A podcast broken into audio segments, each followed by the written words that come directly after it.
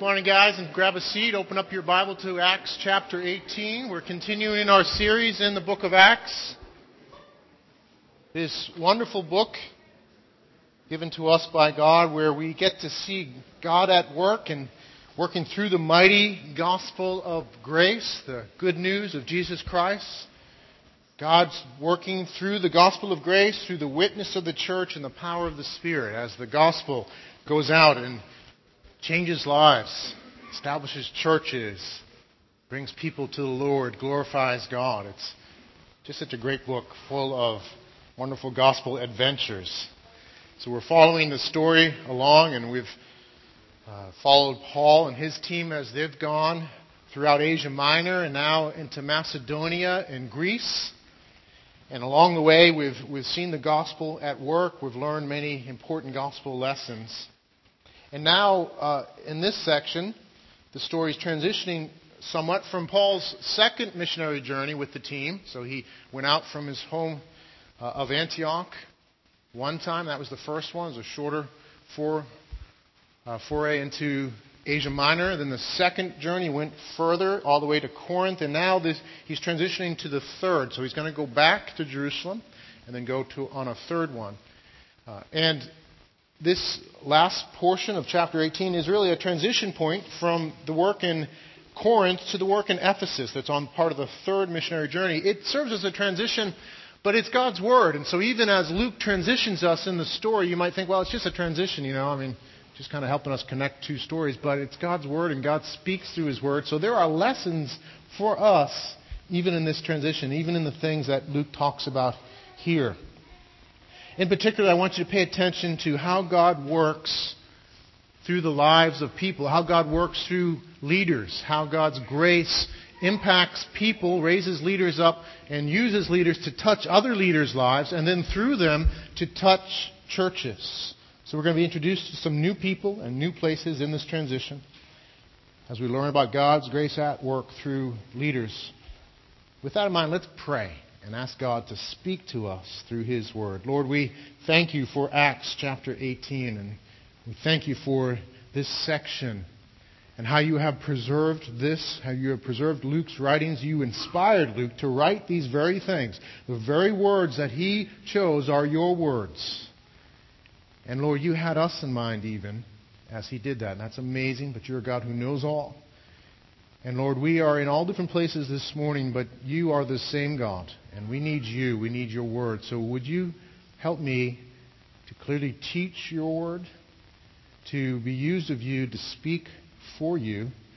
And it's only by the blood of Christ, it's only by your grace. But Lord, you do this because you love us. You want us to hear from you. You, we want, you want us to walk in your ways. So, so we look to you to speak and do all these things and to magnify your name as you do it. We pray in Christ's name. Amen. Chapter 18, verse uh, 18, and to the end of the chapter says, After this, Paul stayed many days longer and then took leave of the brothers and set sail for Syria, and with him Priscilla and Aquila. At Cenchreae he had cut his hair, for he was under a vow. And they came to Ephesus, and he left them there. But he himself went into the synagogue and reasoned with the Jews. When they asked him to stay for a longer period, he declined, but on taking leave of them, he said, I will return to you if God wills. And he set sail from Ephesus. When he had landed at Caesarea, he went up and greeted the church, and then went down to Antioch. After spending some time there, he departed and went from one place to the next, through the region of Galatia and Phrygia, strengthening all the disciples. Now, a Jew named Apollos, a native of Alexandria, came to Ephesus. He was an eloquent man, competent in the scriptures. He had been instructed in the way of the Lord, and being fervent in spirit, he spoke and taught accurately the things concerning Jesus, though he knew only the baptism of John. He began to speak boldly in the synagogue, but when Priscilla and Aquila heard him, they took him and explained to him the way of God more accurately. And when he wished to cross to Achaia, the brothers encouraged him and wrote to the disciples to welcome him. When he arrived, he greatly helped those who through grace had believed. For he powerfully refuted the Jews in public, showing by the scriptures that the Christ was Jesus. Acts 18, 18 to 28. There's a lot in just these 11 verses to learn. God's Word is full of meaning. There's lots that we can look at, and it's important when we look at the Scriptures that we understand that as we read a passage like this, there are many meanings, there are many things we can learn, but there's a central meaning. There's a central purpose that this, even this passage, uh, stands for. There's a central purpose uh, that is there for. A central purpose in what Luke was writing, and a central purpose in what God was doing behind Luke. So when we read a book like Acts or another book, we want to ask some questions. The first question we should ask is why did Luke write this? What was Luke doing when he wrote this section of Scripture? What was he doing? Why did he write it? What was he trying to accomplish? How would the original audience have understood that? That's really important. That protects us from importing meaning into Scripture, which we can do. We could come in and, and you know, uh, be thinking, you know, should I get a should I get a haircut or not? And we open up to Acts 18. Paul had his hair cut at Cenchreae. Yes, God has spoken to me. Cut my hair. And that's not what's going on there. Um, so we want to be careful. We don't import meaning. We want to say, what, what was Luke doing? What was he trying to accomplish? Um, how was he trying to communicate to the original audience? And then, secondly, after that, that second question, not so what was Luke doing? What was God doing? What is God doing? Because God was sovereign over Luke writing that, and God wanted purposes to be accomplished through that, to that original audience, but also to us as well. So there are principles that are communicated in Luke's writing that are eternal principles that hold for us. So when we look at Scripture, we ask those questions, we look at those principles, and we apply them to our lives. God speaks to us as we do that. I think I've mentioned this before as we've gone through. Uh, we want to understand what the book of Acts is about.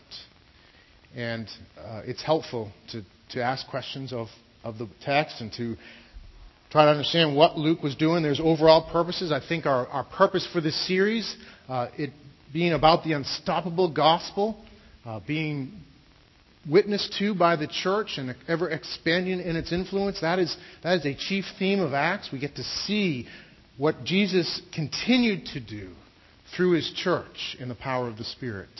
Uh, and we get to learn from that and model ourselves after that.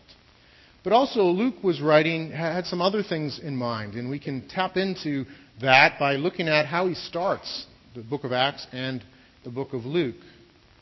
So, if we were to look at Luke chapter 1, I think we have this to show. At the very beginning, we, we read in his introduction, it says, It seemed good to me also, having followed all things closely for some time past, to write an orderly account for you, most excellent Theophilus, that you may have certainty concerning the things you have been taught. So, Luke, the Gospel of Luke and Acts are actually two volumes of one work. So, he addresses this person, Theophilus, most excellent Theophilus. That, that was a term that would be used for someone of very high social rank, like someone you know, high in the Roman government or some other office. So he addresses most excellent Theophilus, and then says in the beginning of Acts, the second volume, in the first book, O Theophilus, I have dealt with all that Jesus began to do and teach. And then just goes on from there. So Luke is saying, I'm, I'm writing this book for Theophilus and for him to understand these things, and for him to see what Jesus began to do and teach and what he continued to do and teach through his church. That's essentially what's going on. So we understand Luke's intention through that. Who was Theophilus? We don't necessarily know. He, he, uh, the, the word means lover of God. It was a title that could be used uh, for people. It was a complimentary, very complimentary title.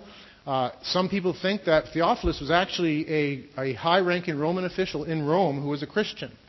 And if you follow the story of Acts, where does it end? Where, where is Paul at the end of Acts? He's in Rome awaiting trial. So some people have thought, well, Theophilus was probably a high ranking Roman official who was perhaps a Christian.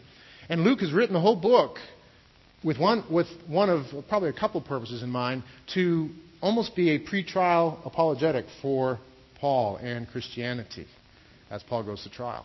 I think when we understand that, that helps us as we go through understand, well, why did he choose this or that to say and didn't say that? So I think we've seen that, right, and, and as we've watched the storyline and watched what's, what has happened. But Luke also, I believe, wanted through this writing for the church to understand. Uh, understand the same things he wanted Theophilus to understand, but also for the church to understand how Christ continued to work through the spreading of the gospel uh, as the church witnessed to the gospel in the power of the Spirit. So, with that in mind, uh, that answers that question for us and helps us even understand this point in the text. And what I think he's simply doing in this point is as he's telling this story, as he's doing this pre brief, in a sense, for Theophilus, he's giving a key transition. Here's Paul's ministry in Corinth and all that God did. And remember Gallio, right, this high Roman official who endorsed Christianity uh, implicitly. Uh, that's important, and he's transitioning from there to Ephesus, another major city uh, that Paul's going to go to. That's a, actually in Asia. Remember, the Spirit of God had forbidden him to go to Asia before, and now the Spirit of God is going to lead him to Asia. There's going to be wonderful things we see happen in Ephesus. So there's a transition point, and in this transition, he introduces some key people and places. And that's really what he's doing. But then there's those secondary meanings, right? Even as Luke's talking about these key people and places, as he's making these transitions, he's teaching us some key things. And so he mentions Paul. He talks about Paul and the transition Paul makes. He talks about Priscilla and Aquila, or Aquila and Priscilla, either order is used. And he talks about Apollos, three leaders. And what I want to do is I want to focus in on what goes on with these three people. And, and what I believe is shown here, as, as Luke discusses this, is we get to see how the grace of God works in leaders. We get to see how the grace of God works in leaders. So we're going to look at Paul, and we're going to see how he lived in the grace of God, how he responded to the grace of God, and how he, he by grace, sought to, to pass on the grace of God to other leaders. So we're going to watch, look at Paul. We're going to look at Priscilla and Aquila, how they were recipients of the grace of God through Paul. And then what did they do? They passed it on to Apollos. Apollos himself received the grace of God through the ministry of Priscilla and Aquila. And then what did he do? He passed it on as he went to Corinth. So, in this little section that we might just say is a throwaway transition, we get to learn that God graciously gives leaders, He pours out His grace on leaders, He gives leaders to us so that we might recognize, nurture, and deploy them for the gospel. He gives grace to us in the form of leaders that we might recognize, nurture, and deploy them that they might, by grace, be used for the gospel. So, let's, with that in mind, look at look at these three lives that we see. First, Paul. We see in the first part of the text, in, chap- in, chapter 18, verse 18, it talks about Paul, and Paul is making this journey from Corinth. He's been in Corinth for maybe as long as two years. Uh, we know that he stayed 18 months, but then it says he, after this, Paul stayed many days longer. He stayed longer in Corinth. And then he took leave of the brothers and set sail for Syria. He took Priscilla and Aquila with him, and he set sail for Syria. Syria is basically the, the province where Antioch was, and, and, and basically I think Caesarea, uh, Caesarea is included in that. So he set sail really for Jerusalem. Uh, so he's been in Corinth a while. Probably at this point things have gone well. This wonderful harvest has been brought in, right? Uh, lots of people have come to Christ. God has opened doors. God has protected. Last week we talked about the wonderful promises of God to Paul to uh, protect him to, uh, to, to give him a, a, people and his presence. That's the other P. Um, God's presence. And God fulfilled that. And he's had a wonderful, successful ministry. And now he wants to go back to Jerusalem. And so he, he goes, and it says that he, uh, at, at Cenchreae, he had cut his hair, for he was under a vow. And, uh, and that may seem a little weird. What's going on? Paul cuts his hair. Uh, he was probably under a Nazarite vow. This was talks about in uh, Numbers. And a Nazarite vow was a, a, vow that you made to God out of, um, out of devotion to God, out of great love for God, out of wanting to, to express to God your gratitude, your desire to live for God. And you express that a number of ways. One of those ways was by growing your hair and not cutting it. There's probably some young men who, would, were on their way to a Nazarite vow and growing their hair. Um, so that, uh, that's what you did. You grew your hair. There were some other things you did as well to express your devotion. Actually, uh, um, I just blanked out. Samson uh, was under a Nazarite vow. Um, Samuel, probably his whole life. I think John the Baptist as well. And so it was a way you showed God great devotion, great gratitude, great consecration. And it doesn't tell us why Paul was doing that. And so we don't know for sure. But the context is he's going from Corinth to Jerusalem. And I think that helps illuminate what he was doing in this vow when he grew his hair in, in this expression of consecration to God. I think Paul was aware of the grace of God in his life in Corinth. He had agonized, right? We looked at that last week. He had agonized. He came in fear and trembling. He didn't know. He, he probably was worn out from the persecution, concerned for the churches, and God broke through in his life. God came and, and did wonders there. I mean, just even bringing Priscilla and Aquila, who happened to be there by God's providence to ha- provide some uh, a ready-made team, a place to live. And, and, and, then God went on just to do other things, bring people in and, and protect them. And, and it was just a rich time. And Paul, I believe, was aware, you can read his writings, he was aware of the grace of God. He was very appreciative of the grace of God. He knew the wonder of the grace of God. He knew that he had been uh, chief of sinners.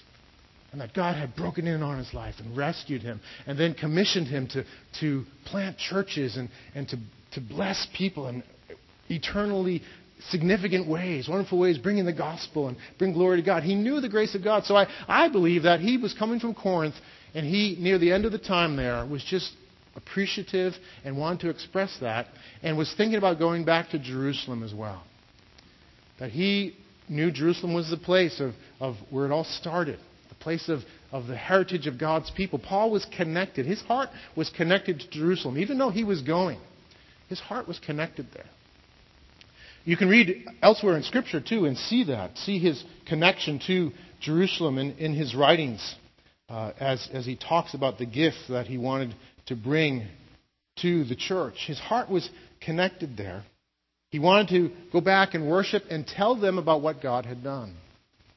So he was a man full, full of gratitude, and this Nazarite vow, I think, was an expression of that, and it was a connection between Corinth and Jerusalem, going back and re- remembering God's graciousness, going back to that church where it all began, going back to that place, that place of the heritage of the promises and, and the patriarchs for him. So I believe it, that's what was going on in that. You can read elsewhere and see that Paul uh, lived this way, just very aware of the grace of God. And I believe that that's what drove Paul in his ministry. He experienced the grace of God. He wanted to, to steward it as it has impacted his life. He wanted to make the most of his life. He wanted to bless others. He wanted to tell others about the grace of God. And, and so he, he's doing that, even as he goes back to Jerusalem. And so he takes Priscilla and Aquila along as well.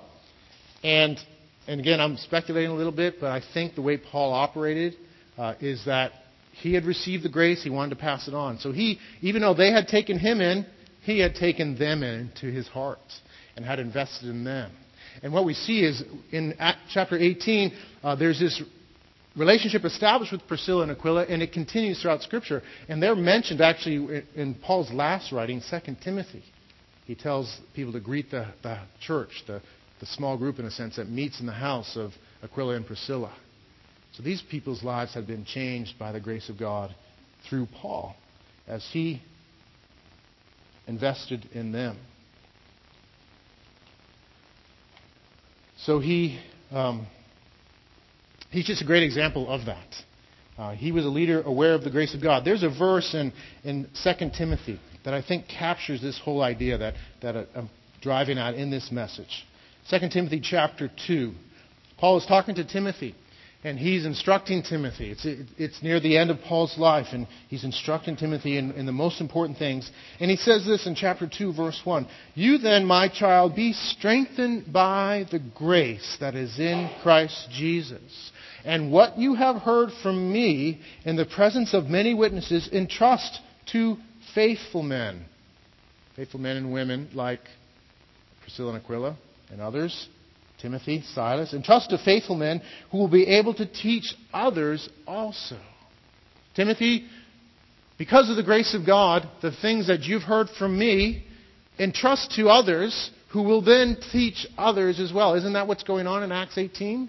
Paul has impacted Priscilla and Aquila's lives, and then they turn and impact Paul's life, and then it keeps on going. That's how God's grace works.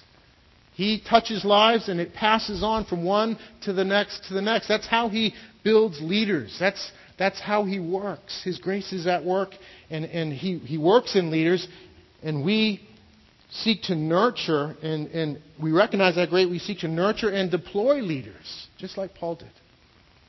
So that's what's going on, and, and, and we see more in the story that, that Paul typically, uh, he's, he's touched Priscilla and Aquila's lives. He, uh, he, he has, I think, so impacted them that when he goes to Ephesus, he can leave them there kind of doing ministry in his stead while he's gone, trusting God he'll be able to come back.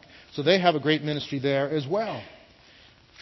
It's interesting, too, just to see Paul continue in, in, uh, in his behavior. When he goes back to Jerusalem, he tells them, he probably offers his hair up in sacrifice. That's what you would do. You bring it to the temple, offer it to God, just as part of your worship. He does that. Probably informs the church all, about all that's been going on, and I'm sure they're very excited. And Luke just covers in a, a few sentences a long time and a lot that goes on. He goes to Antioch, and then he starts his third missionary journey. And probably has Ephesus as a target to get back to Ephesus.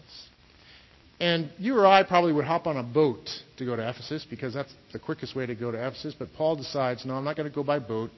I'm going to go by foot. And he walks from Antioch to Ephesus. Because he's a glutton for punishment? No. Because Paul had known the grace of God and knew, knew, the grace of God, and he wanted to go out and have an impact on the people. He want, so he went through and he strengthened the disciples. A man shaped by the grace of God to the point where he would sacrifice and do this long, dangerous, I think it was like a thousand mile journey on foot. They didn't ride on horses usually, by the way, though we always see the pictures in the coloring books. You know, horses and donkeys, they didn't. They walked most places. Uh, so he walked, did that thousand mile journey, strengthened the churches, uh, and then came eventually to Ephesus himself. So just uh, as we think about Paul, think about here's a life impacted by the grace of God. And because of the grace of God, he's, he's powered by the grace of God, and he's imparting the grace of God to others, to leaders and the church. Then we meet Apollos in the storyline here in Acts chapter 18. We see Apollos, Apollos, and Apollos comes to the church in Ephesus. He's introduced and he's on the scene. He is a gifted guy, isn't he? He shows up in Ephesus, and the first thing that Luke says about Apollos is he talks about his gifts. Apollos comes on the scene. says, Now a Jew named Apollos, a native of Alexandria. So he came from the city of Alexandria in, in Egypt, a very important city in the ancient world. He was an eloquent man, competent in the scriptures. And then it says he's being fervent in spirit. He spoke and taught accurately. So Apollos shows up in Ephesus, and the grace of God has already been at work in his life. He comes as a somewhat ready made leader, doesn't he? Isn't that wonderful when you get ready made leaders? They come to you and the, the grace of God has already been at work. There's gifts. They've already been instructed to some degree, and they come to you ready made. And, and as, I, as I prepared the message, I couldn't help but think about all the ready made people and leaders that our church has. I, I really can't take credit uh, for what God's done in our leaders. Um, so many leaders have come to us, and, and God's grace has already been at work in their lives. They've come, uh, they're gifted, eloquent, competent. Uh, there's, there's character there too. They're tested, they're proven in many ways. They come to us uh, to serve us, and, and I can't just, I, I just have to give praise to God and say, Thank you, Lord. It, it's really wild, uh, and I know you guys probably, maybe you're not as aware of this as I am, but I just think, God, you have really done miracles in bringing people to us. I know we've had some influence as a church on our present leaders, and, that, and I'll talk about that in a minute, but They've already come to us loving the Lord, loving the Scriptures, loving the church, loving to learn. Uh, all these things already ready made, and that's the Lord. That's the Lord at work. So when we see this about Apollos coming, we need to see God's grace at work. God is already working in Apollos, and, and He's working in us. And so I, I look at our deacons um, in our church, Jeff and Phil and David, and see them having come to us ready made in many ways. I see their wives who really would be deaconesses, Mickey, Pam, and Lisa, my wife as well, uh, and see them ready made. I see our up and coming leaders as well, uh, Mitch and Barb, Chris and Karen, and I see others in our church as well. Um, and I see the grace of God at work, and I'm grateful. I'm grateful for that. I'm grateful for God, how He pours out His grace and gives us leaders like He gave the Ephesian and Corinthian church Apollos. And so they come in, Apollos comes in, and Priscilla and Aquila, and I think the church recognizes the grace of God. The grace of God is at work. They recognize that. And then they just say, okay, Apollos, do whatever you want. Go ahead. You're free. No, they don't. They get involved in, in nurturing him. Priscilla and Aquila have been nurtured by Paul. The grace of God has touched Paul's life. He nurtures Priscilla and Aquila. Priscilla and Aquila have been deployed. They're probably deacon type leaders. They have been deployed, and then they are there, and they see the grace of God at work in Apollos. And what do they do? They take Apollos in because they recognize that Apollos is missing some things. It's not quite clear what was going on. He had been instructed, he, he taught accurately things concerning Jesus. Uh, he had been instructed in the way of the Lord, but he only knew the baptism of John, so we don't know. There was some deficiency. Uh, and it's hard to figure out. I mean, if he only knew the baptism of John, didn't know the baptism of Jesus, we don't know. Um, it might have been that he received some teaching from someone else who hadn't been there for Pentecost, perhaps, uh, or something like that. We don't know. That, that he was missing some components. And so Priscilla and Aquila rebuked him publicly in front of everybody and, and told him to get his act together if he wanted to be a leader in the Ephesian church. Right? No, he took, they took him in. They, they, they, they took him aside. The, the word there can be, it, I think it's best understood as they, they took him in to their home. They took him into their lives. They did it probably privately. And they talked about it. Probably asked him questions. You know, when you were saying that thing, you know, what were you thinking or whatever, I, you know, probably graciously. But they took him in and they cared for him and they instructed him in the way of the Lord. That is a wonderful picture of how growth happens. We take people in. We, we take them into our lives. We use hospitality. We take them into our homes. We, we love them. We, we enter into their lives, and in that context, we speak truth. Because we don't really know all that's going on until we get to know all that's going on. And it's in that place we can best instruct people. So Priscilla and Aquila, I think, had learned that properly from Paul and others. They knew how to do ministry. And so Apollos, they took him in, they nurture him. And then what's the result? What do, what do we see the result? Apollos is sent. He's deployed as well. Let's look, just look at Priscilla and Aquila a little bit as well. Um, this couple, uh, a wonderful couple, probably the most famous couple in Scripture. Priscilla and Aquila, or Aquila and Priscilla, their names go both ways. Uh, and I'll talk about that in a minute too. But they are dearly loved. They are a precious couple. And they're a model, I think, for couples and, and they're probably deacon level leaders. That's what I think. You know, whether they have the title or not, um, that's essentially how I think they're serving. And they are well loved. We see in Scripture, Paul mentions them a, a number of places. I think we have the verses to show. Romans 16, he says, he's writing Romans to the church in Rome. And so at this point, uh, Priscilla and Aquila uh, are, are in Rome. So Paul says, Greet Prisca and Aquila. Prisca is her more formal name. My fellow workers in Christ Jesus who risked their necks for my life to whom not only I give thanks, but all the churches of the Gentiles give thanks as well. That's high praise for this couple. They risk their neck, and the churches, all the churches, give thanks to God for them. 1 Corinthians 16, he mentions, he said, The churches of Asia send you greetings. Aquila and, Pris- and Prisca, so none the names are the other way around, together with the church in their house, send you hearty greetings in the Lord. At this point, he's in Ephesus with them. Then 2 Timothy, the end of his life, says, Greet Prisca and Aquila and that's just a short little sentence, but I can't help but think what Paul was thinking. The grace of God at work. How key these people were in my life when I was in Corinth. How wonderful it is to see God use them. Greet Prisca and Aquila and the household of Onesiphorus. So we see them mentioned. They were a couple who were a great blessing to Paul. Paul invested his life into them. And just a little aside on this, um, they're called Aquila and Priscilla, or Aquila and Prisca, or, and then Priscilla and Aquila. The names are reversed at times. Four out of the six times they're mentioned, her name is mentioned first. And people have looked at that and said, well, she was a pastor, and he was, you know, he was along for the ride. And I, I just don't think you can do that with the, just a few times where the names are changed. Um, I think the verses that talk about roles in the church for men and women are pretty clear. And so we don't build on the ones that aren't as clear. We build on the ones that are clear, and that's another conversation to have. I'd be glad to have it. But this is, is we don't know what's going on. It may have been that, that Priscilla uh, was from a wealthy Roman family, and the convention of the, of the day was if she was, if she was of nobility, you put her name first. So Aquila might have just not been of nobility, not been an important Roman citizen. So uh, you put Priscilla and Aquila. Or it may have been that Priscilla was the one who was, was perhaps more gifted and more involved than Aquila. Um, and that's why she's mentioned, mentioned first. We don't know. Uh, but that doesn't mean that she was a pastor.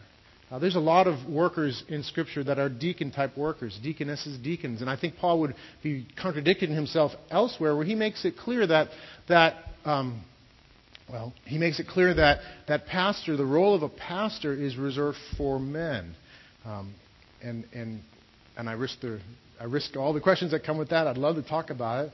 And I don't always have the answers for that because there are women that are very gifted. But, but Scripture is pretty clear that God calls men to serve in that particular way as they speak, as they serve as pastors. Pastors are different than deacons.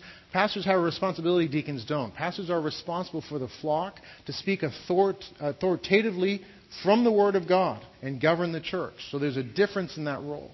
And I think uh, God, in His wisdom, uh, He has set aside men for that particular role. But women are so important to the church, and I, that's what this story illustrates. And, and so many places else in Scripture, we see women having a key and vital role, role to the church, the, the life of the church. So women can instruct others in, in, appropriate ways. Women can contribute to the life of the church. And Priscilla was obviously very influential in this way.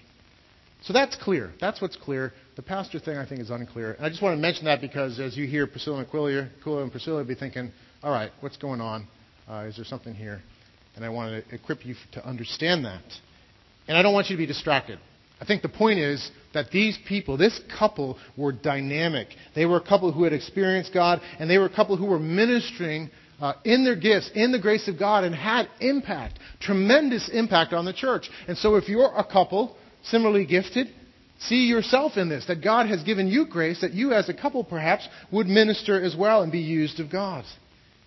They have such an impact on Apollos that he is nurtured, he is deployed, and it says in verse 28 when he wished to cross to Achaia, the brothers encouraged him and wrote to the disciples to welcome him. When he arrived, he greatly helped those who through grace had believed, for he powerfully refuted the Jews in public, showing by the scriptures that the Christ was Jesus. They deployed Apollos, and he had a huge impact on the church in Corinth and perhaps elsewhere. You can read about that in 1 Corinthians as well as, as they talk about it. He had a huge impact. So here is another picture of that grace at work being passed on, people being, uh, their gifts being recognized, nurtured, and deployed for the gospel. And we as a church have had our share of deploying people too. And I'm so grateful for the grace of God at work in our church, giving us ready made leaders and keeping ready made leaders here as well. I'm so grateful for that and how God's blessed us. But I'm also grateful for the ones that have been deployed beyond us. Some of you guys, a lot of you are new, and that's wonderful. So you wouldn't have known those some of the people. We've had, I counted it, uh, 12 different churches throughout the world where there are people who were leaders of sorts in our church. 12 different churches. I think the number's right. Uh, all over the United States, a couple overseas. And I'm grateful for God how He used us in their lives. He used us in their lives and impacted their lives, and then we deployed them. Um, we didn't. We weren't necessarily the, the, ones doing all the deploying, but we were able to send them out. And what a joy to think that, that some of the grace that we have experienced some of the, the things that we've experienced, the, the wonder of and the blessing of gospel centeredness around genuine relationships, these sort of things that we experience that, that many people have, who, some of these people who have sent out said, you know, they didn't see that elsewhere, have gone and taken that other places. Uh, recently, we, we sent uh, two couples out last year, seminarians, uh, who were such a blessing, the Kirks and uh, and Alex and Betsy went to Oxford for graduate study and, and missions work, and Andy and Shelley Doyle uh, we sent out recently. And Andy is serving in a role that I wanted him to serve here in, uh, but God didn't open the door. He's serving over in Cambridge as a uh, pastor of evangelism in a church over there. So um, it's wonderful. It's wonderful to think that we got to play some small part in God doing that. That's how God works. His grace is at work. He'll bring people to us he calls us to recognize, nurture them, and then deploy them. Deploy them here as well, and we are committed to that as a church. We want to deploy um, leaders in their different roles. And I often meet with leaders. I meet with people that are new to our church and interested in leadership in some way. And, and I, almost all the time I say, you know what? There's more to do here. We have more ideas and opportunities than we have people to lead. So if you have a desire to, see, to serve, to lead as a deacon or just in some sort of ministry, come and talk to me. Come and talk to us. We will find things for you to do. I think we need to come with hearts, Lord, whatever you want. However I can serve the church, I'll, I want to serve. Uh, but also, I want to be sensitive to how the grace of God is at work to deploy you in ways that are in line with your gifts. God graciously gives leaders to us to recognize, nurture, and deploy for the gospel. What I want to do in the remaining time is just talk a little bit about some ways to apply this for us. Just a few short applications. I think the first thing in light of this, as we read Acts chapter 18 and we see this, we see grace in Paul's life and we see it being passed on to, to others and Priscilla and Aquila and we see the grace of God in their life being passed on to Apollos and then passed on to the churches. As we see this wonderful grace that changes lives, this wonderful grace that transforms lives, this wonderful grace that reconciles us with God and, and, and and gives us power to be used in building the church, that the first thing, the first application is very simple. It's this to praise God.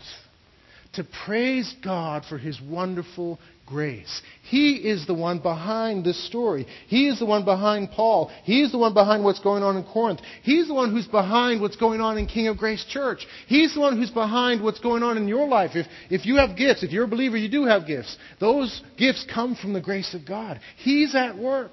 And, and the first thing I think we need to do is just to sit back and say, Thank you, God.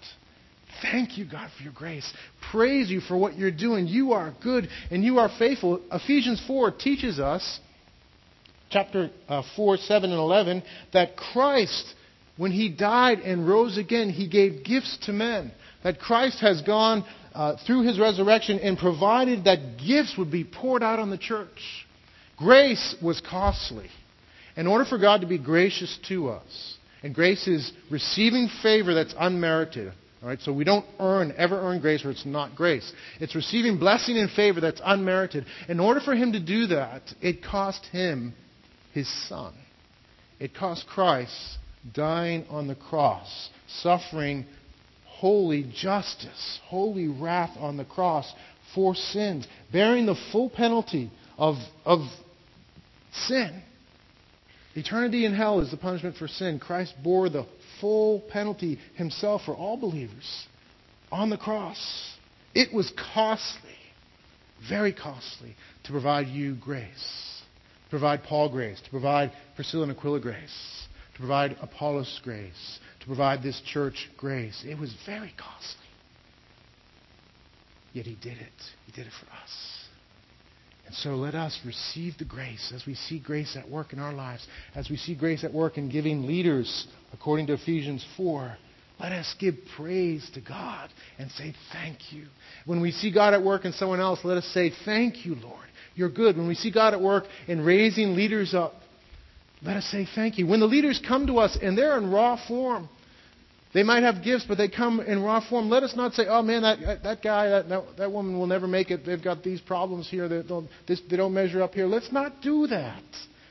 We do need to nurture them, but let's see the grace of God at work and say, thank you, God. There's gifts. There's stuff going on here. You have given them as a gift to us as a church to do your work. We want to be responsible to nurture them as best we can and then deploy them here or elsewhere, wherever you might have. So let us first give praise to God for His grace at work. Secondly, let us pray. We don't create leaders. God alone creates leaders. That's good news. We are not responsible to make leaders here. Nobody makes Christian leaders. We recognize the grace of God. We nurture, we deploy.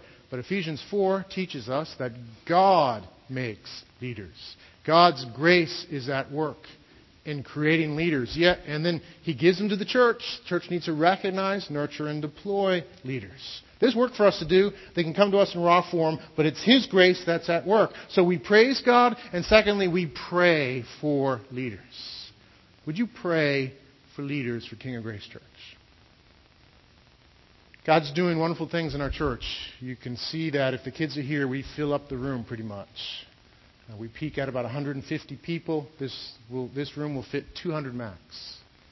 But you, if you crowd 200 in here, it's going to be really, really, uh, really close. Um, and so God's at work in our church. It's wonderful.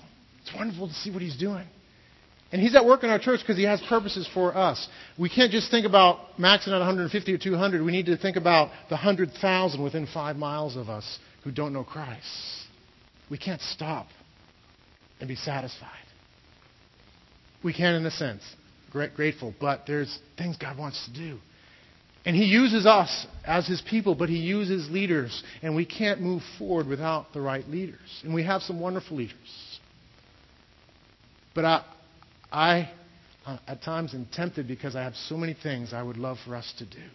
You've heard from me about church planting. I hope soon we can plant churches, but we're not going to have any church planters if we don't have other pastors. So pray for pastors. Pray for church planters, whether they're raised up from within, and that would be wonderful, or they come from without, like Apollos, ready to be nurtured and deployed. Either way, let's pray for leaders. Let's look forward to what He's going to do in us, growing us, and, and working through us, to, whether it be church plants or more evangelism. I would love to have more difficulty filling, dealing with the parking spaces. I would love to have to start looking at something else, other building maybe. I love this building, but, but I'd love for that to be the problem. So, so let's ask for leaders. Let's pray. God, would you give us pastors? Would you give us deacons? We have wonderful deacons already. We need more. And we don't believe, uh, right now I'm the only pastor here. I'm the only elder. We would understand those as synonymous. That's, that's not forbidden in Scripture, but the pattern in Scripture uh, is team. And, and there are exceptions, but the exceptions are to be exceptions, not the rule. I'm not satisfied being the only guy. I want a team. I want a team to better serve. When the church starts getting up over 100, it's hard for a single pastor to care for the church. And we are a church that is committed to gospel centered living and the impact of that in who we are in Christ and our evangelism to the world. And, and there's a level of commitment that we have by grace as a church that that the traditional model will never serve. The single pastor coming on Sunday, you hear a message, and you go your way. That we're not going to do that. We believe in a pastor to be a shepherd, involved in the lives of his people, uh, uh, caring for and developing leaders. So my schedule is full. Uh, and I don't say this to, to anything but to help inform you. I work 60 hours a week, and I don't get my work done each week. And that's always going to be true. I understand that. But, but, but I say that so that you would pray for pastors for a team. You would pray for church planters because we want to plant churches. I would do it tomorrow if we had the guys. We need the leaders. God gives leaders. God's giving us leaders. But let's ask Him to give us leaders. Let's ask Him to work. Let's ask Him to bring the Apollos in. Let's ask Him to use us to, to raise up the, the deacon type Priscilla and Aquila.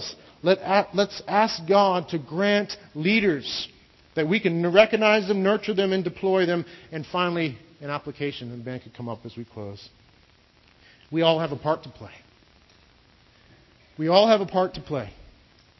You might be an Apollos, a future Apollos. You might be a Priscilla and Aquila. You might be somebody who just comes alongside a leader and helps them, encourages them in some way, who helps them be successful.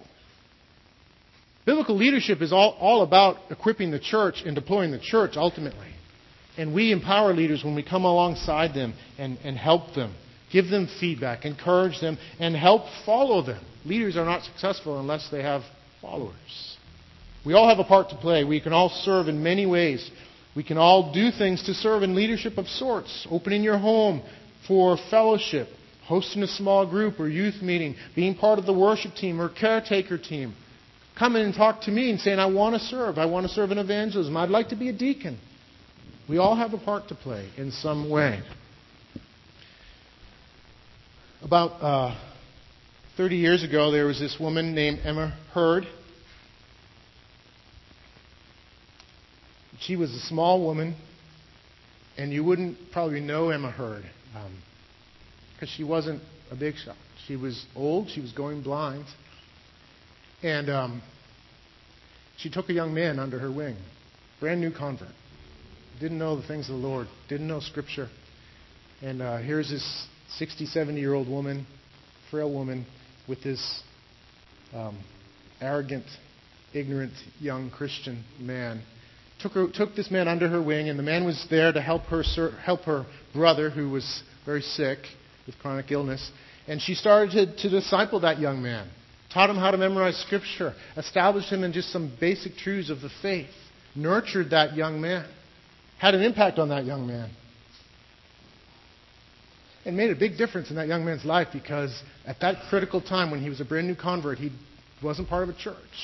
Because of his background, he couldn't become part of a Bible believing church. And she served a key role. And if it hadn't been for her, perhaps that young man would have gone back into the world.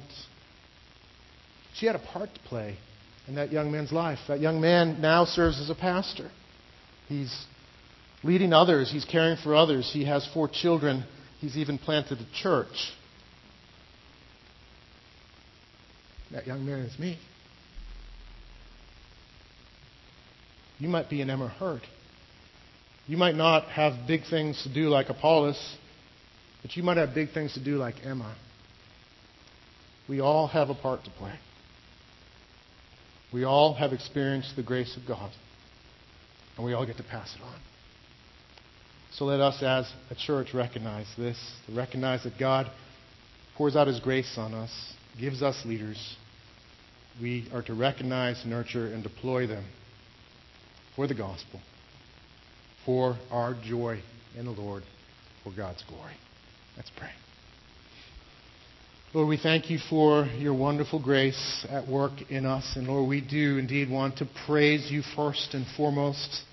Lord, we want to pray for your grace to work and to raise leaders up. Lord, we want to play our part and we want to see you do your work. We want to see you do wonderful things in and through us to your glory. And Lord, we want to send people to other places too. They don't belong to us. The grace is from you. So give us more people to send out, be it a church plant or to England or wherever, Lord. Thank you for your grace. Use us this way, we pray. Amen.